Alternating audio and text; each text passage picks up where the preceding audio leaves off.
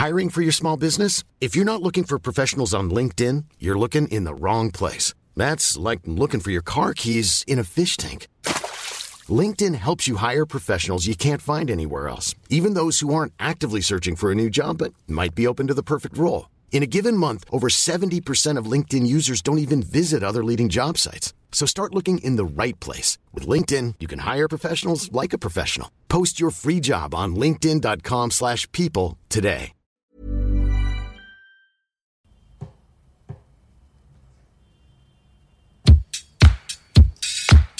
Place des fêtes, Antoine Dabrowski sur la Tsugi Radio.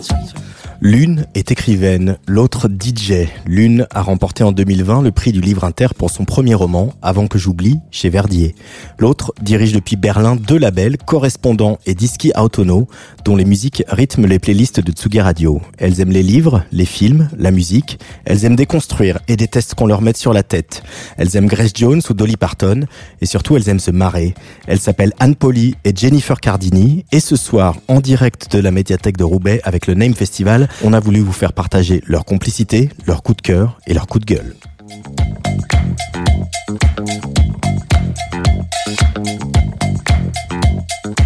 Bonsoir Anne. Bonsoir Jennifer. Alors si on peut peut-être voilà, équilibrer un peu les micros, parce que j'ai l'impression que le mien est très fort et que les micros des fils ne le sont pas du tout. Euh, voilà, alors on a intitulé cette euh, session Rencontre, mais en fait votre rencontre, elle a eu lieu il y a bien longtemps à toutes les deux.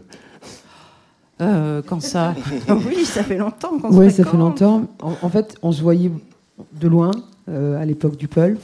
Et puis on s'est vraiment connus quand, euh, quand euh, Anne a intégré mon cercle d'amis. Non, c'est quand je, je- je- j'ai rencontré Fanny, qui du coup m'a Voilà. déployé. euh, Enfin bref, quand on fait une rencontre amoureuse, les, les, les mondes se croisent et c'est comme ça qu'on s'est Les croisés. amis deviennent amis. Et c'est vrai que je disais que vous partagiez euh, déjà la musique et cet endroit, le pulp, on va peut-être commencer par euh, évoquer le pulp un petit peu. Euh, C'était un endroit qui est donc un club qui a fermé, qui était un, au tournant des années 90-2000 sur les grands boulevards à Paris, qui était un club lesbien. Où euh, il y avait, euh, qui a été un, club très très important où tu as démarré euh, ta carrière, Jennifer, et plein d'autres DJ. C'était quoi cet endroit, le Pulp Pour ceux qui ne l'auraient pas connu, qu'est-ce que vous y avez vécu? Qu'est-ce que vous y êtes devenu? C'était un peu le laboratoire de la contre-culture, puisqu'à l'époque, il y avait la French Touch, qui était quand même assez mainstream. Chez les garçons, c'était grosse soirée. Euh, et c'était assez main- mainstream aussi. hein, les, soirées gays étaient mainstream aussi. Donc du coup, en fait, euh, au Pulp, euh, la programmation faite par des lesbiennes, avec des invités de, de tout... euh, de tout genre et tout ça, euh, était beaucoup plus euh, pointu et il n'y avait pas d'enjeu économique comme dans des grosses scènes, donc on allait vraiment loin, inviter des gens point- pointus. et des, ouais, c'était, c'était vraiment, pour moi, c'était vraiment la contre-culture, le, le pulp. Aussi, on s'est tout émancipé avec le pulp aussi. Je pense que les lesbiennes enfin, de Paris et, et je pense aussi en France, un peu partout, ont, ont gagné en visibilité. euh, euh, du coup, on Et était fun. très libérés, très fun, on, on s'amusait. voilà, c'était vraiment un peu. euh, bon, en plus, euh, avec l'in- le- le- l'insolence que tu as quand tu es jeune, quoi. On était fuck. euh, on est comme ça, on, on veut ça, on veut, faire, on veut faire les choses différemment. Puis après, il y a eu aussi, euh, par le biais de Fanny aussi, toutes les luttes euh, politiques. Euh, voilà, où ça, ça, ça a aussi euh, Oui, été très important au Pulp, quoi. C'est oui, Fanny Coral, on va dire son nom quand même. On l'appelle Fanny. Fanny Corral, qui était la programmatrice des soirées Kill the DJ, et puis le label. Et puis, Euh, de, et puis du pulp aussi, qui a Oui, programmé ouais, carrément, beaucoup de- de- du Pulp. ouais. Euh, oui, moi je dirais sur le pulp, oui, c'était un endroit d'émancipation, comme tu dis, de, de labo de contre-culture, en effet. Et la politique, c'était comment faire de la fête un truc politique. C'est-à-dire que c'est aussi euh, le dance floor pour les communautés euh, queer et LGBT. C'est quand même un endroit de sociabilité où on se retrouve, où on est vivant, où on est, euh, on, se, on se donne de la force en fait. C'est un endroit d'empowerment en fait. Et ça a été vraiment ça. on peut dire quand même que la scène lesbienne avant le pulp, c'était quand même triste. C'était chaud. ouais. Et tout d'un coup, c'est devenu ultra rock'n'roll, plus rock'n'roll encore que vous ne pourrez jamais l'imaginer. Puis on, on est, on est devenu hype aussi. C'est-à-dire qu'à un moment donné, tout le monde voulait venir au pulp. Les, les gens faisaient la queue dehors, euh, suppliaient pour rentrer. Tous les DJ voulaient jouer au pulp. euh, tous les DJ internationaux, les grands noms, tout le monde voulait jouer au pulp. Donc c'est devenu d'un coup ce, ce- ce petit club crade euh, avec un son pourri Et et, les banquettes en sky et déchirées. de, de l'alcool de, de- de De deuxième ou troisième zone, genre un truc complètement imbuvable, est devenu. euh, C'est voilà, on buvait pas du Jet 27 au le on buvait du looping. Ouais, c'était ça, ouais. Et Mamboko, euh, c'était Malibu. Tu vois, c'était genre Et vraiment puis, les. le- Il y avait quelque chose qui passait par le corps aussi, parce que euh, vous, le- vous, on le sait, enfin, et je- on s'en rappelle dans les deux années où il y a eu un char de la, du pulp à la marche des fiertés. Euh, je me souviens qu'il y avait plein de petits gays justement qui voyaient des femmes torse nues et des lesbiennes torse nues sur le char du pulp. Et ça, ça a été un moment hyper fort pour revenir Ça, ça à quelque chose de politique. un mouvement hyper fort, c'est toujours en marche, hein, parce qu'on en est toujours un peu. Il faut au pas utiliser cette euh, expression en marche. oui, c'est vrai. C'est- euh, to be continued. euh, Parce que le problème, il est toujours là. Moi, je joue dans des soirées où euh, tu as euh, 15 mecs torse nu, et puis si une fille se met torse nu, la sécurité arrive et lui demande de remettre son t-shirt. Donc, euh, il y a quand même beaucoup de progrès à faire là-dessus. Mais c'est vrai que nous, euh, euh, on a vraiment occupé euh, le pulp avec nos corps. euh, et c'était le- les nôtres. On en faisait ce qu'on voulait, quoi. Il y avait un truc. Mais après, bon, je pense que c'est aussi ça quand tu, tu es lesbienne. Pour moi, c'était aussi,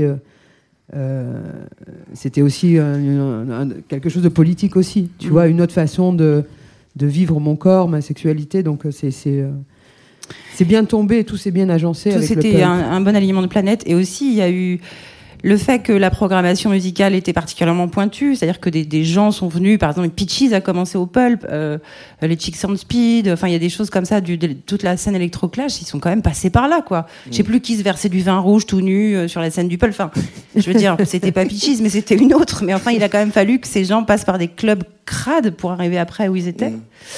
Et donc, ils s'en eu- rappellent tous. hein. Moi, je les croise, ils s'en voilà. rappellent tous. hein. Et il y a eu ce brassage entre justement euh, des lesbiennes émancipées, des, des musiciens ultra pointus et ultra créatifs, puis le tout venant qui voulait participer à la fête et avoir sa part du gâteau. Donc du coup, il y a eu Et une espèce de, Deneuve. de, de vase euh, communicant comme ça entre, euh, entre le mainstream et la contre-culture. Je trouve que ça, ça a aidé, ça a ouvert en fait plein de choses.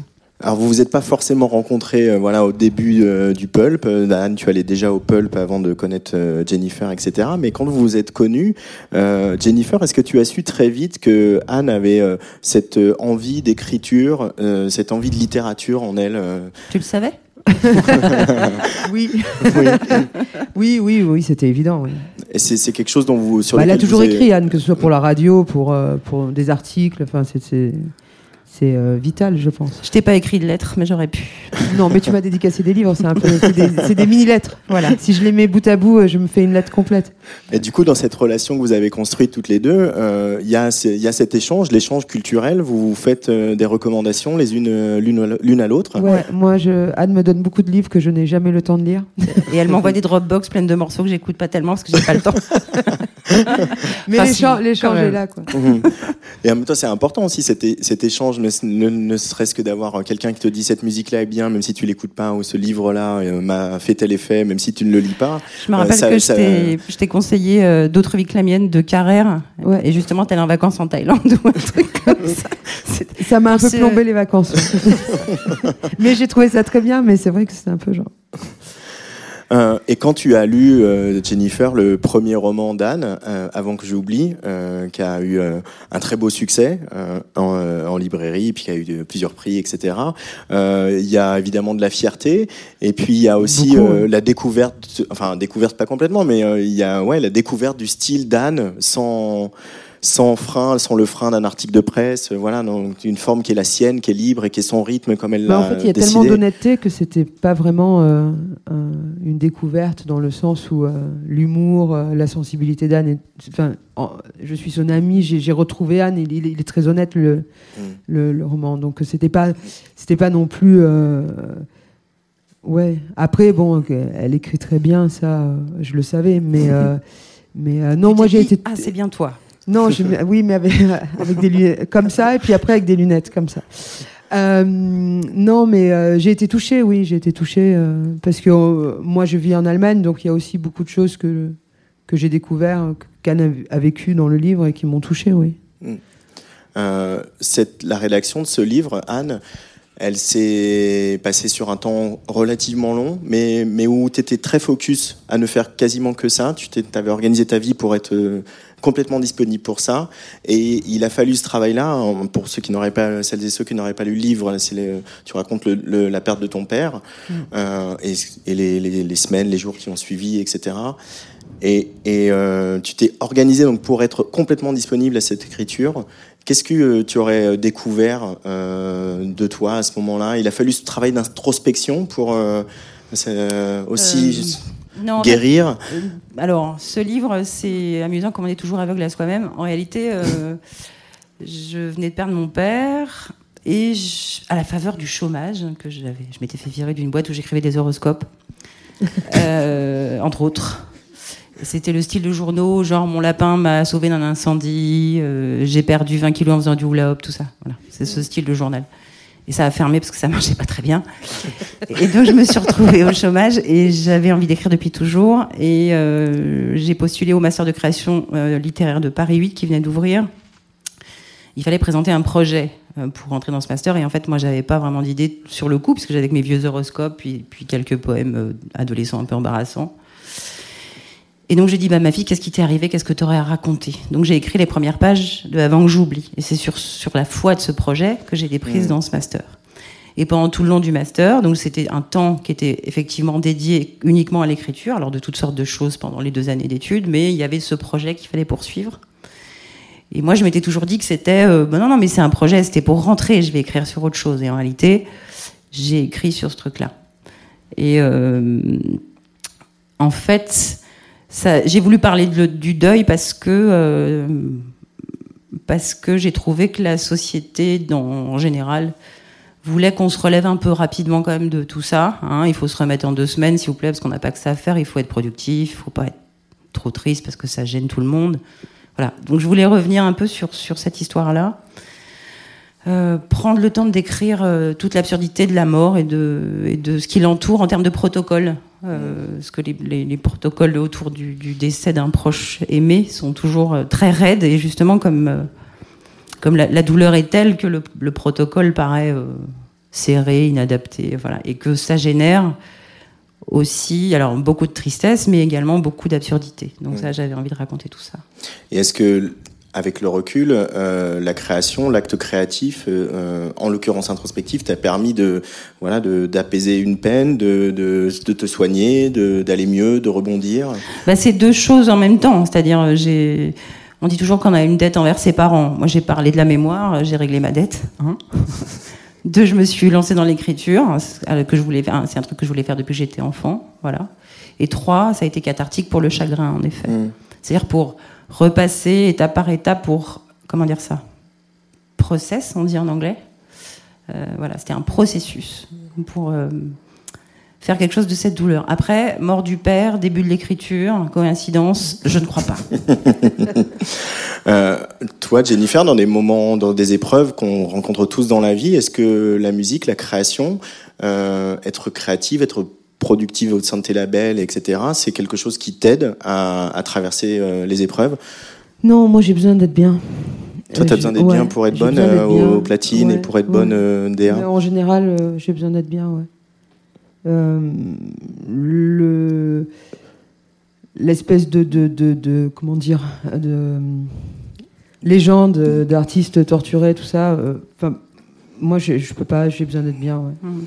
J'ai besoin d'être bien. J'ai besoin d'être sereine, que tu- vois, et, de- et de pouvoir m'ouvrir à ce que j'ai envie de, de créer ou de faire. Et, euh, et quand j'ai eu des, des périodes difficiles euh, ces, ces deux dernières années, euh, j'arrivais pas à travailler, hein, j'arrivais pas à me concentrer, euh, j'arrivais pas. j'avais pas envie aussi. J'avais envie de penser à ce qui m'arrivait et pas. j'avais besoin de régler ce qui était en train de m'arriver et, j'avais pas du tout envie de travailler. Puis en plus, tout me semblait tellement pas important.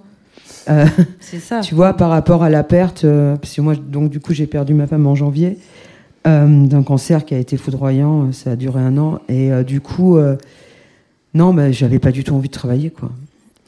Est-ce que c'est pas aussi euh, le, ton métier, le fait d'être DJ, et que pour être DJ au platine, euh, qu'est-ce qu'on a envie de transmettre comme émotion Qu'est-ce qu'on a envie de... Oui, enfin, après, tu as des Mm. gens qui jouent des trucs hyper dark et qui transmettent des trucs hyper dark, mais c'est c'est pas ça, c'est juste euh, la, la- la force intérieure, l'énergie qu'il te faut, la concentration. Moi, c'est des choses... J'ai besoin de, de- de- de calme, en fait. Et j'ai besoin d'être d'être centré, quoi. Si je suis pas centré, j'arrive pas à travailler. Tout m'é- tout m'énerve si je suis pas. Et il y a quelque chose que vous avez, on le voit euh, déjà un peu ce soir euh, ici à- à Roubaix, en commun. Euh, vous partagez aussi un, un- beaucoup d'humour. Vous vous envoyez des blagues. Vous aimez ricaner. Vous Ouais, on aimez. rigole euh, on, on- on aimerait bien être une petite souris parfois et lire vos échanges, vos textos que vous vous échangez, parce qu'on sait que C'est plutôt les coups de fil. c'est plus sur les coups de fil. On raconte des conneries. On raconte Euh, des conneries. ouais. Euh, le rire, l'humour, euh, il y en a pas mal dans ton livre justement, Anne, Ouais. avant que j'oublie. Euh, euh, et, et aussi un humour, une forme d'humour un peu absurde, quoi, euh, de rire de l'absurdité des choses, quoi. C'est Ouais. ça, ça, ça, ça fait du bien aussi. Oui, alors l'humour, évidemment, c'est très pratique quand on est au cœur du désespoir. Euh, c'est également très pratique quand on écrit un livre sur un- le deuil, parce que tout le monde m'a dit, mais enfin, vous écrivez sur le deuil, c'est rebattu, enfin, quelle, quelle idée, enfin bref.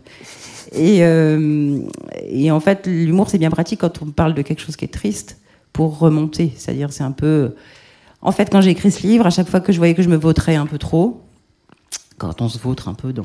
euh, comme ça, je faisais une petite vanne où je mettais un gros mot pour. euh, comme on tape au fond de la mare pour remonter. Voilà. Et puis pour pas ennuyer euh, mon Mhm. lecteur. Après, cet humour-là, c'est aussi une position dans le monde, c'est-à-dire. euh, moi, les trucs euh, tragiques, souvent, je trouve le moyen de m'en amuser. hein. Souvent, un, un pigeon qui picore du vomi, ça me fait rire, en fait. Enfin, je sais pas pour vous. En tout cas, quand tu le dis, oui. Non, je ne sais pas, j'avais vu ça dans, j'avais vu ça dans South Park hein, une fois, j'avais trouvé ça marrant. Et, euh, et sinon, l'histoire de l'humour aussi, alors c'est une position dans le monde comme ça. Oui, je raconte souvent cette anecdote. Euh, c'est comment on fait la compo d'un livre, mais c'est ça, par exemple, euh, dans mon livre, pour ceux qui l'ont pas lu, c'est donc euh, l'histoire de la mort d'un homme euh, au, moment où il, il part à l'hôpital, il est malade, et puis euh, il y a un accident, il y a une aide-soignante qui le manipule un peu trop violemment et il en meurt. C'est un peu maladroit. Et en fait, je l'ai pas écrit dans mon livre, mais en fait, la femme qui a, qui a secoué mon père, et qui l'a fait mourir, avait un t-shirt Mickey. Bon, Pardon. je l'aurais écrit, personne n'y aurait cru. Bon, eh ben, je l'ai pas écrit. vous voyez. Et euh, d'autre part, euh, cet humour-là, c'est aussi un héritage. Ce livre, c'est donc porter la mémoire d'un. En fait, écrire ce livre, c'était porter la mémoire de la mort de quelqu'un qui n'est personne, qui n'est personne de connu en tout cas, qui est euh, un homme ordinaire, qui meurt un soir d'automne dans une banlieue ordinaire. En fait, ça, ça me plaisait pas du tout comme idée. Et, donc, je, voulais porter la mémoire de cet homme-là. Et en portant la mémoire de cet homme-là, j'ai aussi porté ce dont j'ai hérité de lui. Et cet humour, je crois bien que ça fait partie d'un héritage. Voilà. Euh, Anne, tu as eu la gentillesse de bien vouloir nous, nous lire des petits extraits, un petit extrait de de- d'avant que j'oublie. Euh, je te laisse euh, fouiller dans le livre. Et Jennifer, en, en attendant que Anne trouve la, le bon extrait, euh, cet humour d'Anne qui place aussi euh, de la chanson populaire, voire très populaire, très mainstream, comme Céline Dion dans ce On va en livre. reparler. On va, on en reparle. On y revient juste après. Je vais pas y échapper. c'est assez. C'est vrai que c'est quelque chose qui est très agréable quand on est en sa compagnie. De, de voilà, euh, Anne, c'est toujours quelqu'un qui va te faire sentir euh, plus léger, plus intelligent, plus beau plus en colère, mais qui te fait sentir plus fort les émotions. Est-ce que tu es d'accord avec euh, avec ça? Oui, oui, euh, carrément. non, je suis d'accord av- avec ça. Mais après, oui, je pense qu'on partage ça en commun. L'humour, c'est c'est la meilleure arme. Tu veux faire quoi d'autre? Il reste quoi euh, quand, euh, quand t'es triste ou quand t'es C'est ça. au, au fond, à part rire euh, euh, Moi, je, je- je ris quasiment de tout. Il y avait même des fois où... euh, euh, ouais, il y a des fois où je, je vois très bien que la personne en face est un peu... mais je pense que c'est... Oui, genre, mais pourquoi tu rigoles trash, quand mais, même. oh, mon- Dieu. mais non, mais je pense que c'est un mécanisme que j'ai développé très jeune. Euh, tu vois, ma- dans ma biographie, euh, j'ai été souvent obligé de rigo- rigoler pour euh, naviguer euh, hors de situations euh, euh, compliquées. Quoi. Et puis c'est la marque du, du grand désespoir aussi, de beaucoup rire. Enfin, c'est plus tu ris, plus. Enfin, c'est comme des ondes de chansons. Je me lance dans une métaphore un peu foireuse, mais on y va quand même. Euh, euh, voilà, les, plus, plus tu es dans les aigus, plus tu peux descendre dans les graves. Enfin, voilà. D'accord. Comme ça. vous voyez ce que je veux dire? Oui, je vois, je vois. Anne Poli, extrait d'avant que j'oublie, paru chez Verdier en 2000. Alors, c'est plutôt à la fin du roman quand la narratrice euh, va un peu mieux. Je ne sais plus trop comment se sont déroulés les mois suivants et surtout, j'ai un mal fou à me le rappeler. Je me souviens juste que ma vie s'est mise à ressembler à un dimanche d'hiver. Tout était laid, gris, ralenti, rétréci, obscurci, ankylosé. À part quelques rares montées de désirs physiques qu'il fallait satisfaire sur le champ, même mon corps refusait d'obéir, d'aller vite, d'être souple. Le soldat en moi, le centurion qui d'ordinaire ripaillait de bon cœur et ne dormait que d'un œil, n'avait pas faim, pas soif, fuyait les batailles et regimbait à chaque fois qu'il fallait se mettre au garde à vous. Il avait besoin de déposer les armes, d'encaisser, de dormir, d'oublier, de cuver devant la télé. À quoi bon s'agiter de toute manière puisque l'empereur était mort? Ma joie de vivre s'était affaissée comme un vieux pont un jour de crue, et je ne pouvais que constater les dégâts en attendant des réparations dont je savais qu'elles prendraient des mois. Pour qui exister et agir désormais? Vers quoi tendre? À qui s'adresser? Et quelle direction prendre depuis le milieu de rien? Ça donnait le vertige. Heureusement, pour m'accompagner dans cette chute, je disposais tout de même de ces trois importants conseils principaux. 1. Le temps passe, tu sais. 2. La vie est comme la corde d'un instrument, pas assez tendue, elle sonne faux, trop tendue, elle casse. 3. Tout s'enchaîne, tout a une conséquence, et si tu fais pas gaffe en deux minutes, t'es baisé. Mais si le premier conseil était de circonstance, les deux autres ne m'étaient pas d'un très grand secours, et le temps finalement ne passait pas tant que ça. Je me traînais donc sur un sol vacillant, du lit au métro, du métro au bureau et du bureau au canapé, en essayant de faire bonne figure dans des habits propres et repassés. Mais en vrai, j'étais à poil et je crevais de solitude. Je me sentais aussi seule que sur un quai de RER e à attendre, dans le vent glacial des correspondances, un train qui n'arriverait pas. Pourtant, seule je ne l'étais pas. Il y avait ma fiancée, si joyeuse, et le cercle apaisant de mes amis sincères, qui, pour certains, avaient tout de même tendance à oublier qu'on ne se relève pas de ça aussi vite que d'une grippe. Je ne leur en voulais pas. Ils souhaitent que j'aille mieux, mais je ne pouvais pas aller plus vite. L'autre versant de cette asthénie, c'était l'impatience et la rage qui s'emparaient de moi sans crier gare. L'injonction au bonheur, affichée partout, était particulièrement pénible. Au supermarché, au café, à la pharmacie, dans la rue. J'avais envie de leur jeter à la gueule leurs instants détente, leurs pauses gourmandes, leurs pizzas deliciosa, leurs instants détente en carton, leurs sélections gourmet, leurs moments tendresse, leurs étuis malins, leurs crèmes merveilleuses, leurs PQ confort, leur café je jouis, leur glace tu suces, leur yaourt magique et leurs océans de fraîcheur. Non, la vie n'était ni une pause gourmande, ni un instant détente, ni un océan de fraîcheur. Et ça me rendait dingue que tout le monde fasse comme si de rien n'était. La mort rôdait, le monde s'écroulait, et pourtant, il fallait choisir entre le délice de surimi et le saumon sensation. Trouver exquise des salades dégueulasses, intéressantes des choses qui ne l'étaient pas, vivre au superlatif et acquiescer au mensonge général.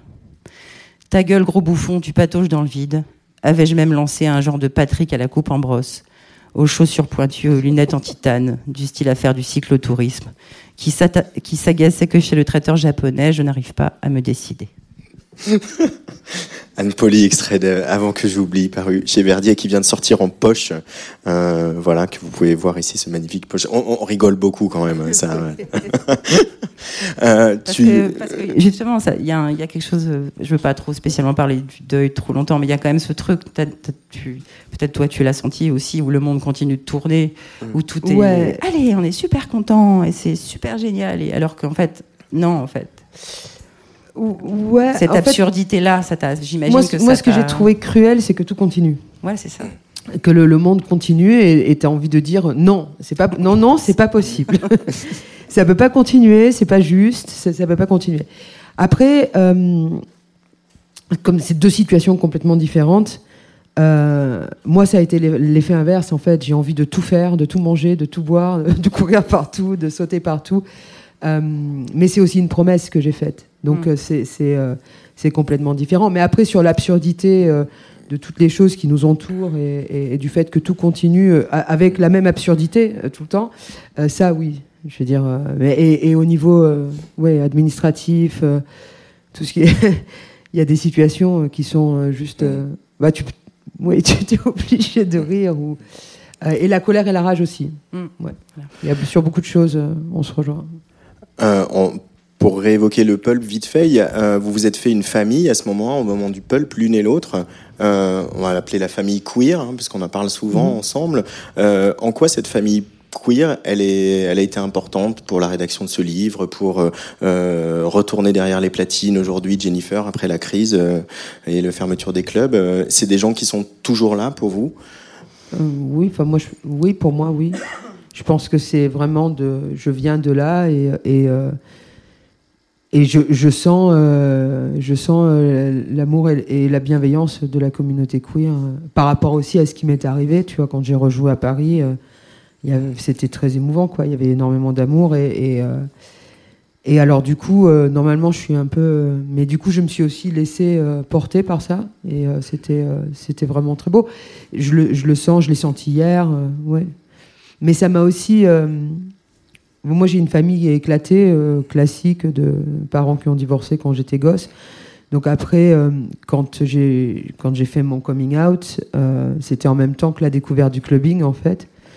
Donc le dance floor et la communauté queer qui est à l'origine du clubbing, ça, ça a été une famille dès le départ, dès mes 16 ans, dès mes 17 ans. Donc ça fait quand même 30 ans que, de relations et, et c'est quelque chose qui est très précieux pour moi. ouais. Anne-Paulie Ouais, pour moi, c'est aussi très précieux. Euh, mais je crois qu'au Pulp, enfin, quand on est arrivé, on arrivait tous d'endroits tellement différents. Enfin, moi, j'arrivais de ma banlieue, euh, d'autres arrivaient de leur province. J'arrivais de Monaco.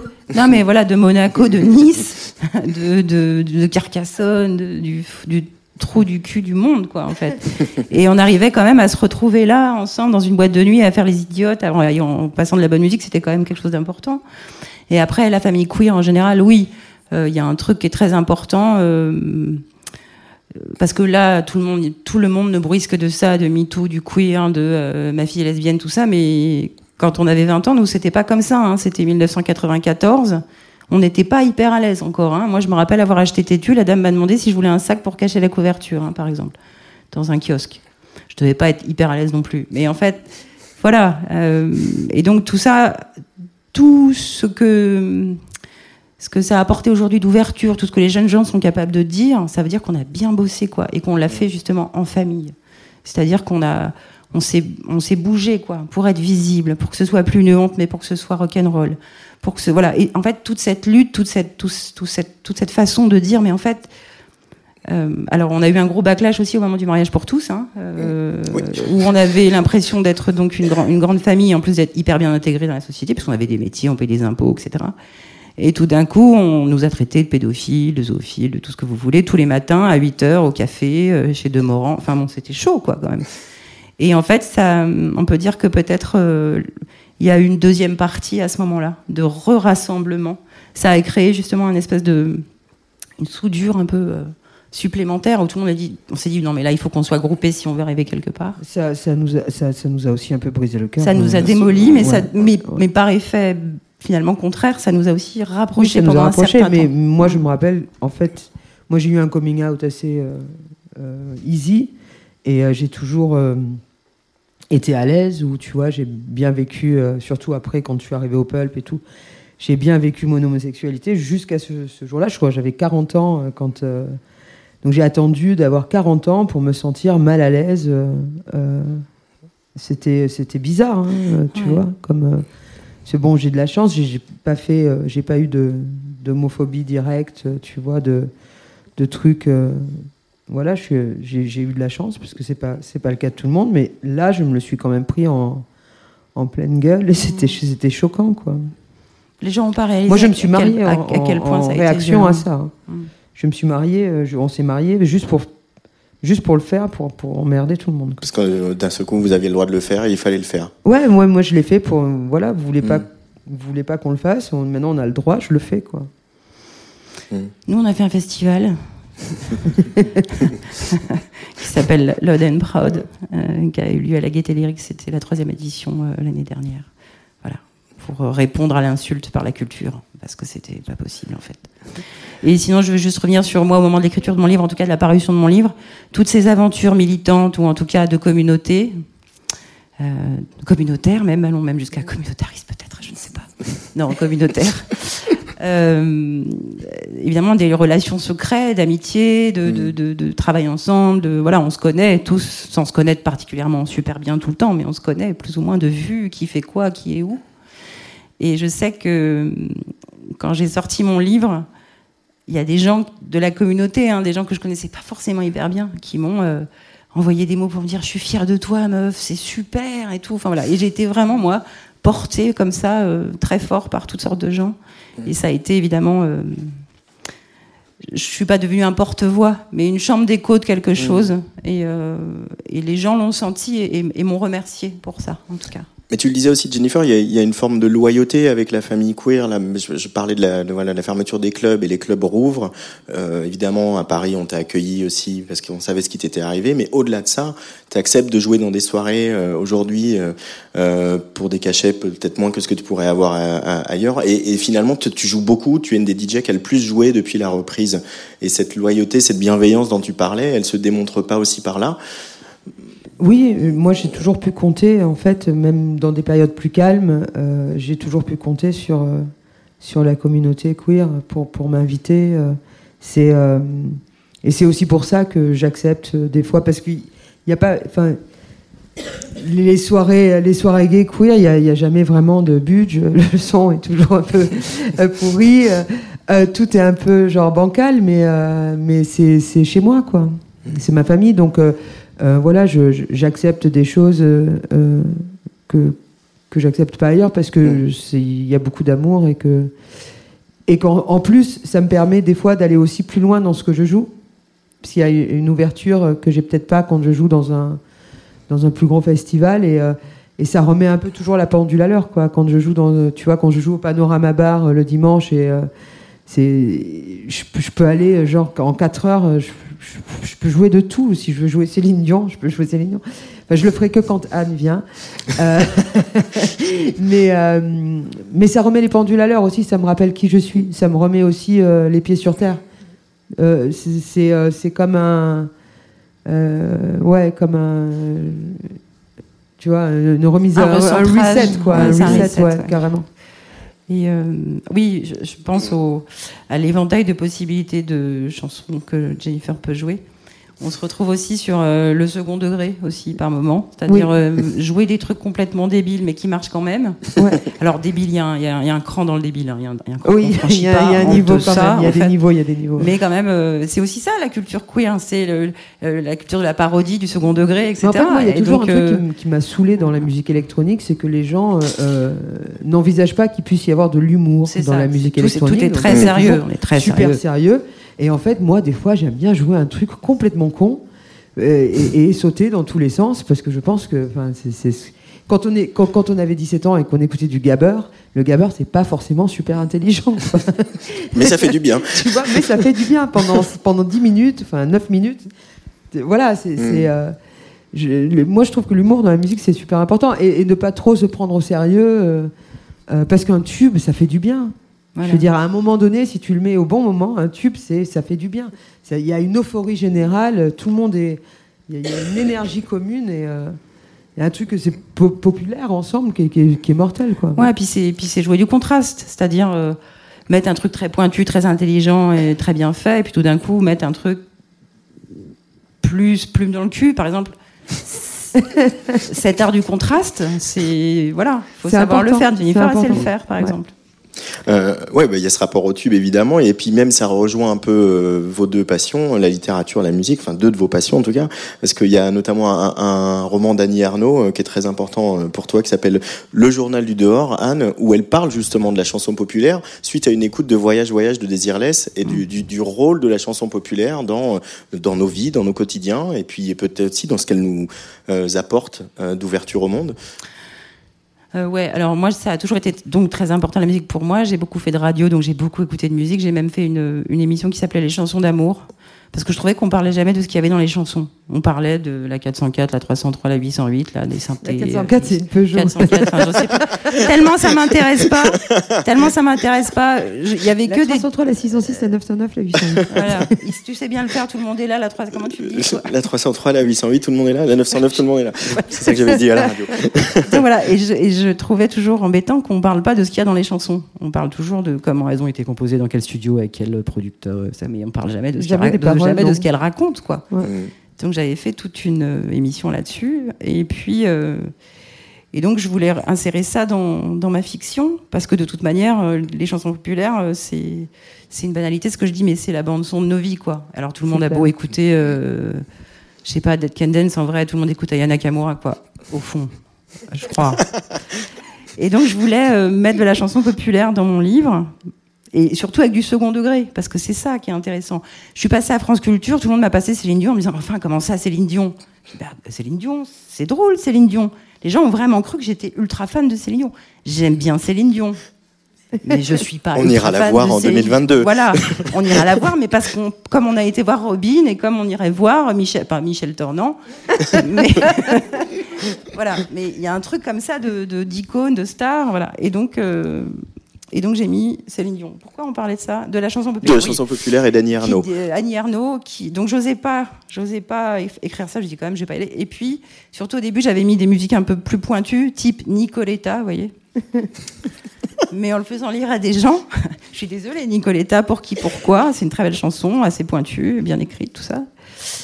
Et euh, les gens voyaient Nicoletta, c'est qui, tout ça. Bon, alors j'ai décidé de taper plus fort et de mettre Céline Dion. Ceci dit, la chanson de Céline Dion qui figure à la fin de ce livre, c'est euh, Parler à mon père, qui est une chanson assez mauvaise avec des rimes plates, euh, assez plates. Enfin, on peut pas faire plus plat que ces rimes-là. Et, pourtant, euh, justement, c'est ça que je voulais dire dans ce livre, c'est qu'en l'écoutant, à ce moment-là, cette chanson a dit une vérité. Donc elle fait tout un tas de rimes qui servent à rien. Et le refrain, c'est Mais avant tout, je voudrais parler à mon père. Et, et- et je l'ai vraiment ressenti. C'est-à-dire que, bah oui, moi j'ai mis 134 pages à dire un truc, elle, elle a mis 2 minutes 30 à le chanter. C'était pas la peine d'en faire toute une histoire. donc voilà, c'était un peu cette conclusion. Et, euh, et donc Annie Ernaux, oui, euh, une fois que j'avais vu qu'Annie Ernaux avait, avait parlé de Désirless dans son journal du Nord, je me suis dit, si Annie Ernaux parle de Désirless, je peux bien parler de Céline Dion. Mm. Voilà. Les rimes sont un peu moins plates sur Voyage Voyage. Ouais, ça se discute. Plus loin que je sais même vois, plus moi, là. je le, moi, je le joue Voyage Voyage. hein. À Berlin, tu joues Voyage Voyage, ils adorent. hein. Mm. Bon, je sais pas si je le. J'avais booké Josh Eon de Dark Countries. Ouais, eux, ils sont, mal- ils sont malades de ça. Et il jouait au Rex, et en fait, il a joué Voyage Voyage au Rex de, de Désirless, et Ouais. les gens, ont- les gens étaient un peu genre.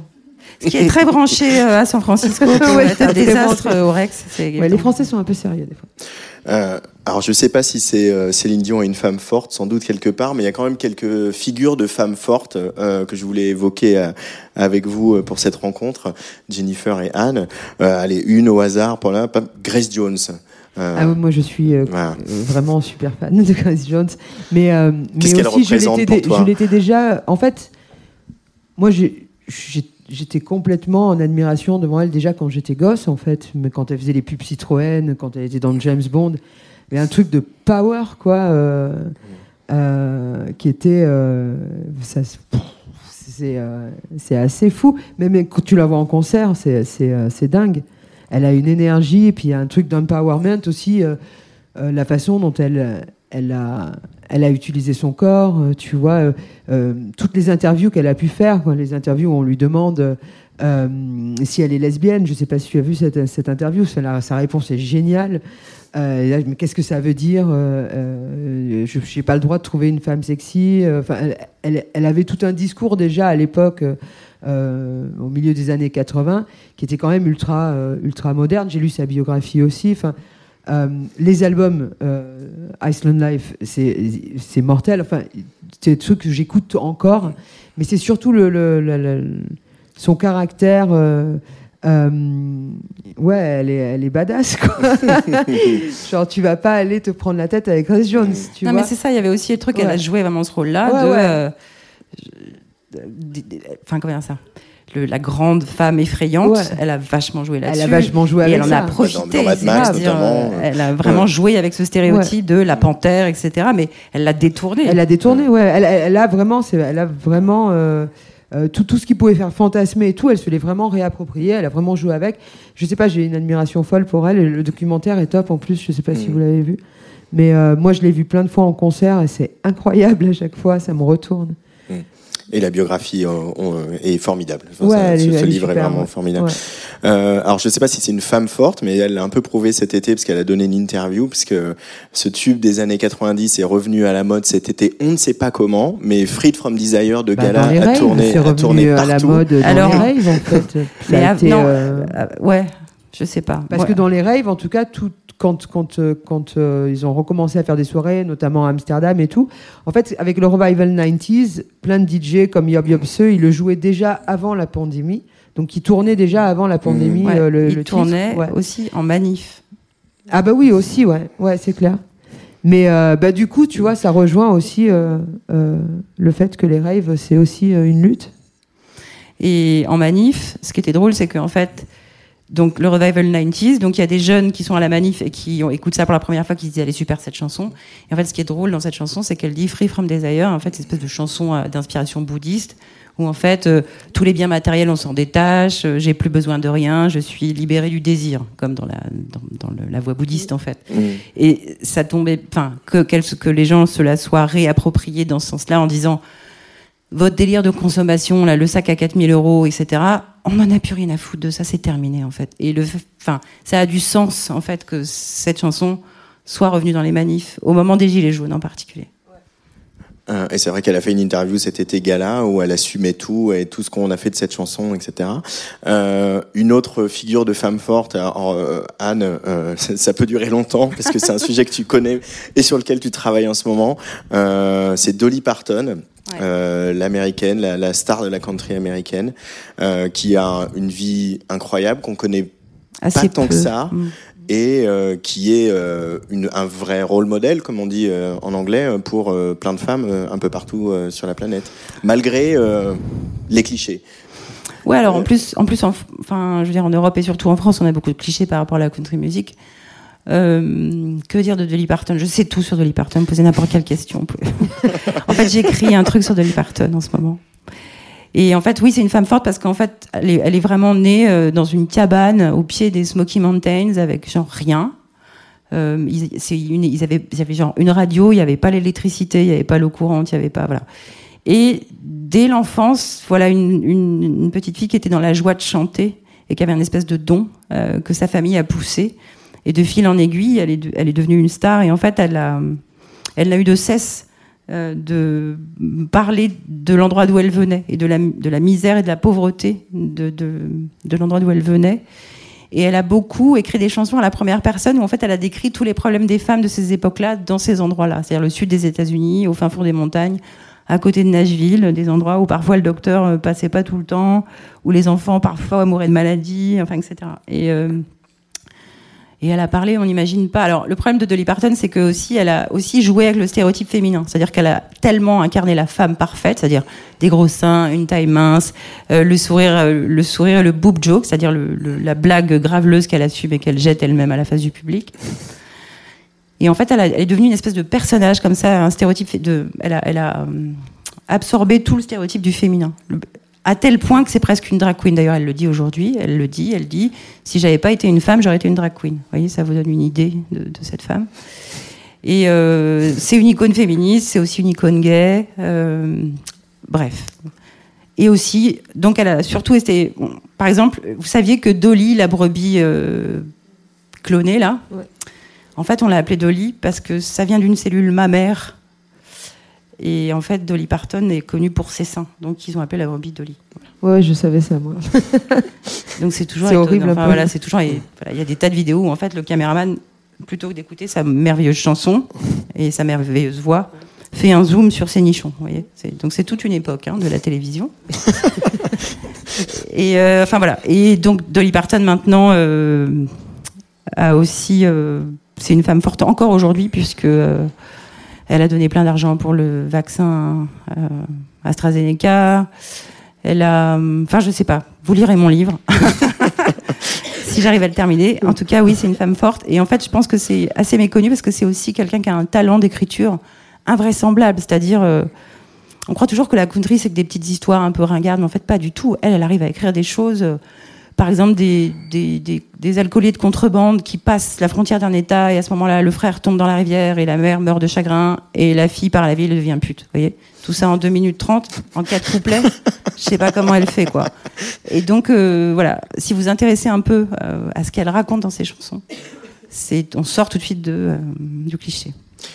Euh, Il y a une dernière femme forte, je voulais évoquer, euh, que euh, vous avez connue, qui a fait partie du Pulp, euh, le- le- toutes ces années Pulp aussi, c'est Virginie Despentes, euh, que, avec laquelle tu, as, tu es montée sur scène, hein, Jennifer. Il y, a eu des, il y a eu des choses, il y a des photos qui existent de moments où elle est sur scène pendant que tu joues.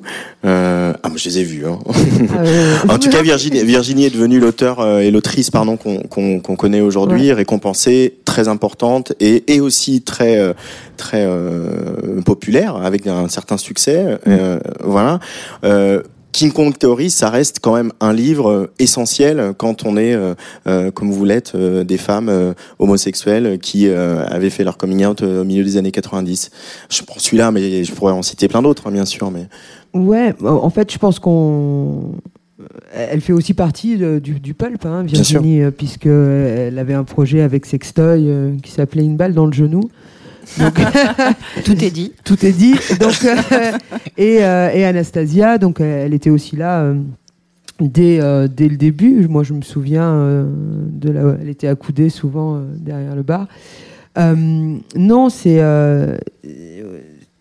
mais, mais même à partir de Baise-moi, tu vois. Moi, j'ai pris une claque quand j'ai lu Baise-moi. Je pense qu'elle a, elle a aussi. elle moi, elle m'a donné beaucoup de courage, en fait, dans, dans, ses livres avec l'honnêteté et, l'analyse, mais même dans les articles aussi euh, qu'elle a, qu'elle écrits. euh, euh, elle a toujours une analyse qui, qui, peut paraître vraiment trash, mais qui est, qui, est qui est juste, quoi, et qui dérange parce que c'est vraiment très juste. Elle tape toujours au bon endroit. en Elle fait. tape toujours au bon endroit, ouais, c'est un sniper un peu. Non, mais c'est vrai, c'est Ouais, vraiment le faire. Ouais. Et, euh, Et c'est ça qui, qui, qui, euh, qui, euh, qui dérange des fois, je pense. oui, les gens sont pas habitués en fait à ce qu'on les violente de, ce- de cette façon. En même temps, ils sont un peu douillets les gens. Ouais. Je trouve. King Kong Theory, oui, bah, je sais pas si vous l'avez lu, mais il y a ces fameuses pages où elle dit euh, ce livre s'adresse à toutes les moches, les mal baisées, euh, euh, celles qui sont loin du marché de la, bonne meuf et tout ça. Donc ça, c'était vraiment un manifeste euh, pour nous toutes en fait. C'est bah non, justement, nous on fait partie de ces meufs là, en fait, hein, les camionneuses, etc. Voilà. Et donc euh, King Kong Theory, c'était vraiment je sais pas, c'était très important. Et je trouve que, bizarrement, il y a un espèce d'effet, là, post-MeToo, où les, jeunes femmes redécouvrent King Kong Theory. De même qu'elles ont lu le livre de Mona Chollet sur les sorcières, de même qu'elles vont lire celui sur l'hétérosexualité. De, voilà. Et donc, il y a une espèce de mouvement comme ça, mais je pense que Despentes, euh, je dirais pas qu'elle est à l'origine, mais quand même pour cette génération-là et pour celle qui vient après nous, elle est vraiment à l'origine d'un truc.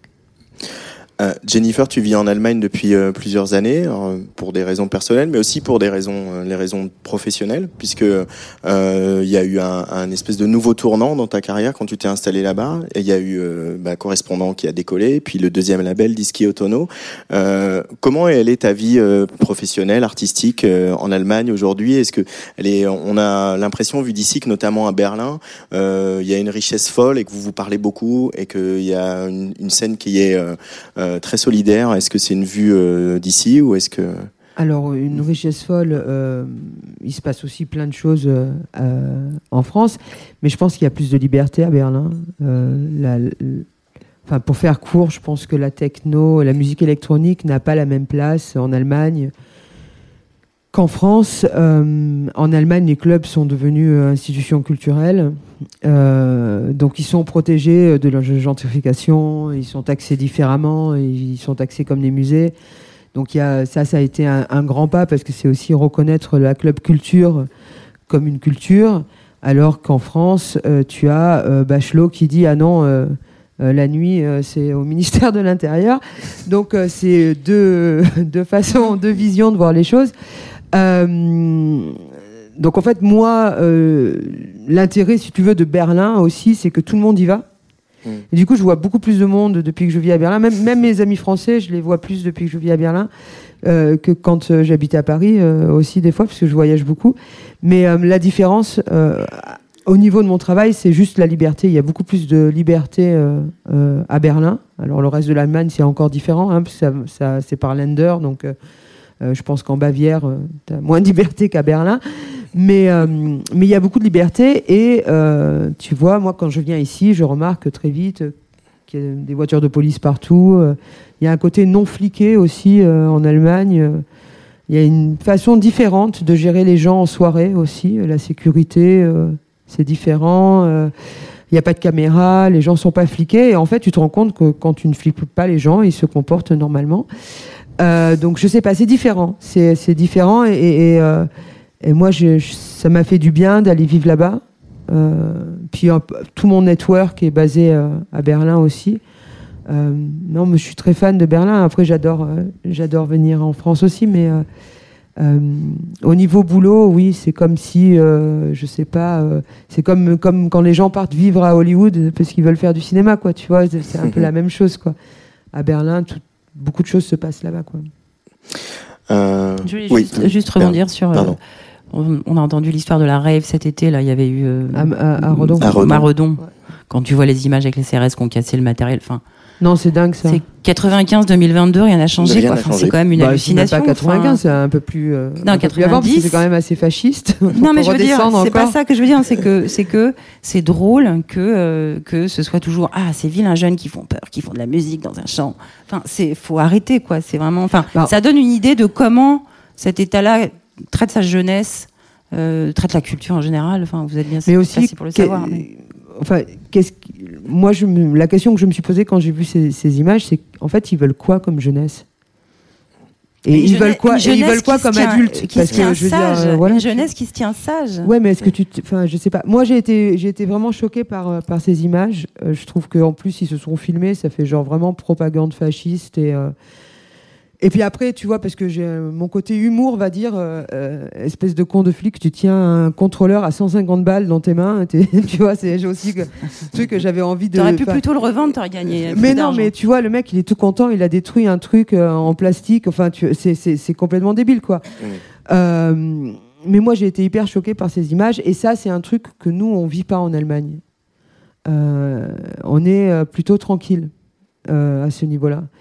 Euh, tu vois, il y a des, fêtes partout. euh. Mais après, les gens sont aussi respectueux, tout ça. Mais, mais euh, ouais, la fête à Redon, je trouve que c'est vraiment un truc dont on va se rappeler. Enfin, moi, je vais pas l'oublier. En tout cas, ça m'a vraiment choqué. Mais après, voilà, j'étais aussi choquée quand le ministre de l'Intérieur a été nommé alors qu'il a des. Enfin voilà, c'est juste. Il y a, il y a quoi, il y a toute, un il y a- il y a- violeur, un- un voilà, violeur à l'intérieur. voilà, il y a, il y a tout, il y a, il y a- il y a- tout- un- des décisions qui sont prises qui sont euh, vraiment. euh, Voilà. Ouais, voilà. En gros. C'était Fanny Corral, un violeur à l'intérieur, un complice à la Non, justice. Slogan institutionnel de manifestation. Euh, cette contre-culture d'où vous venez et que vous revendiquez, euh, vous pensez qu'elle est toujours vivante aujourd'hui ou qu'elle a besoin d'être euh, ranimée ou mieux Non. exposée? Non, elle est toujours très vivante, très vivace. Euh, le seul problème, c'est que la, la machine avale tout. Donc euh, la contre-culture devient un élément marketing et que c'est Et ça va très vite en plus. Ça va, on n'a même pas le temps de se retourner que c'est déjà, c'est déjà dans une pub Dior, quoi. C'est chaud, Ouais. quoi. Enfin, c'est clair. mais euh, et aussi le fait que la culture devienne un, parfois un- une prestation de service, c'est-à-dire euh, les gens payent pour un truc, donc ils veulent du contenu, peu importe ce que c'est, presque. Enfin, voilà, il y a- un truc qui a un peu changé par rapport à ça. Mais euh, non, la contre-culture, il va surtout chez les petits. Moi, j'hallucine, on a des, je sais pas, des ados qui ont 15 ans qui expliquent des trucs sur euh, le genre, le féminisme, le, le racisme, enfin des, je sais pas, je trouve que la jeunesse, en tout cas une certaine jeunesse, celle peut-être qui a accès aussi à plein de choses, est vachement euh, éduquée et, va pousser hyper loin. euh. je sais pas, l'autre jour, on regardait un truc sur des petites, des petites qui viennent d'Evreux, de- qui habitent dans une cité à Évreux. Elles sont zinc, elles ont décidé de faire euh, une émission de radio et elles vont poser euh, des questions. Elles ont 14 ans, hein. elles vont poser des questions à des gens dans la rue. Elle dit Est-ce que vous pensez que la place des femmes, c'est à la cuisine? Faut y aller quand même. Enfin, à 14 ans, je trouve que c'est pas mal. Donc voilà, euh, je crois que. Et puis pour, il y a l'histoire du climat aussi. Euh, on est presque un peu dépassé, je crois. Pourtant, on est dans la contre-culture jusqu'au cou. Petit blanc chez Jennifer avec un sourire gêné. moi, je ne suis pas dépassée. non, non, mais euh, par rapport au label, euh, en fait, on se tourne de plus en plus, euh, on bosse de plus en plus avec des jeunes et, et c'est vrai que ils sont beaucoup plus réveillés que nous, on, l'était. Moi, j'avais l'impression, à 23 ans, j'étais un bébé encore. Ça. Quoi. Mm. Et là, c'est genre tac, tac, tac, tac, tac, une idée à la seconde, je fais ci, je fais ça. à 12 ans, ils savent euh, gérer un drone, faire un clip vidéo. Euh, c'est ça. et ils ont déconstruit le genre. Ils sont non-binaires. voilà, ils sont non-binaires, ils ont déconstruit le genre et euh, ils mangeront plus jamais de viande. Ok. On arrive vers la fin de cet échange. Euh, il y a un petit peu de public ici à la médiathèque de Roubaix. Est-ce que peut-être il y a des questions dans le public pour euh, Jennifer Cardini ou Anne Poli euh, pour compléter nos échanges? Oui. Alors je vais, comme on est quand même à la radio, je vais vous donner un micro.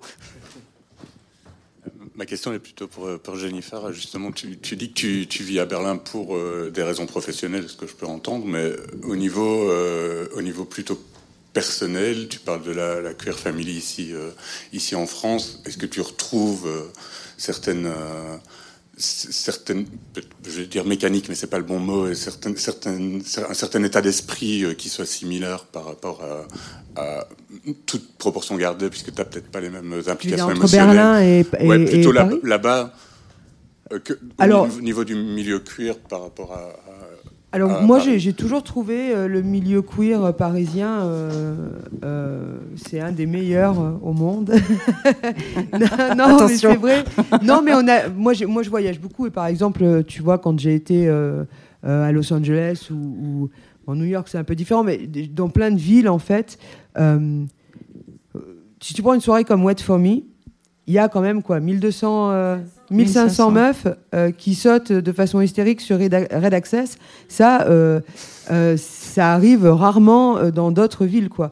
Donc on a quand même un milieu queer à Paris qui est super curieux, réveillé. voilà. Après. Ouais, walk. oh là là, oh là là, non, non, j'ai pas dit walk, c'est Fanny Corral qui a dit walk. non, mais, mais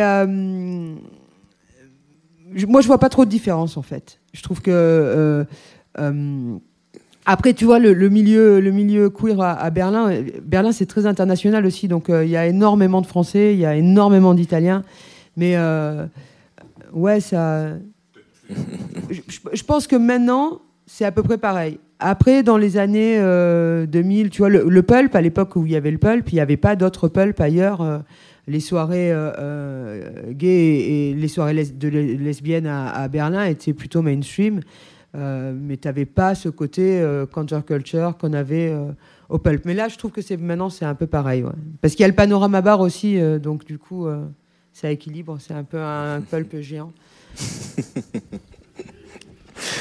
Est-ce qu'il y a d'autres questions ou, dans le public? ou, impression, ou impression, voilà. eh bien, merci beaucoup, euh, Anne Poli, Jennifer Cardini. On attend avec impatience ce livre euh, euh, sur Dolly Parton. Mm. Et Jennifer, on attend avec impatience toutes les sorties de tes deux labels, Disque Autono et Correspondant. Merci au Name Festival. Et merci euh, à la médiathèque de Roubaix, à toutes les équipes pour euh, leur accueil euh, ici ce soir. voilà, on va aller maintenant voir de quoi il s'agit au Name, de retrouver le dance floor et, les clubbers du nord de la France.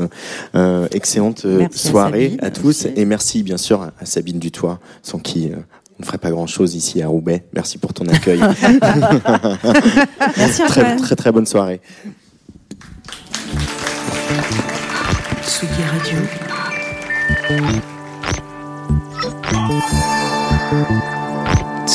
Radio. La musique,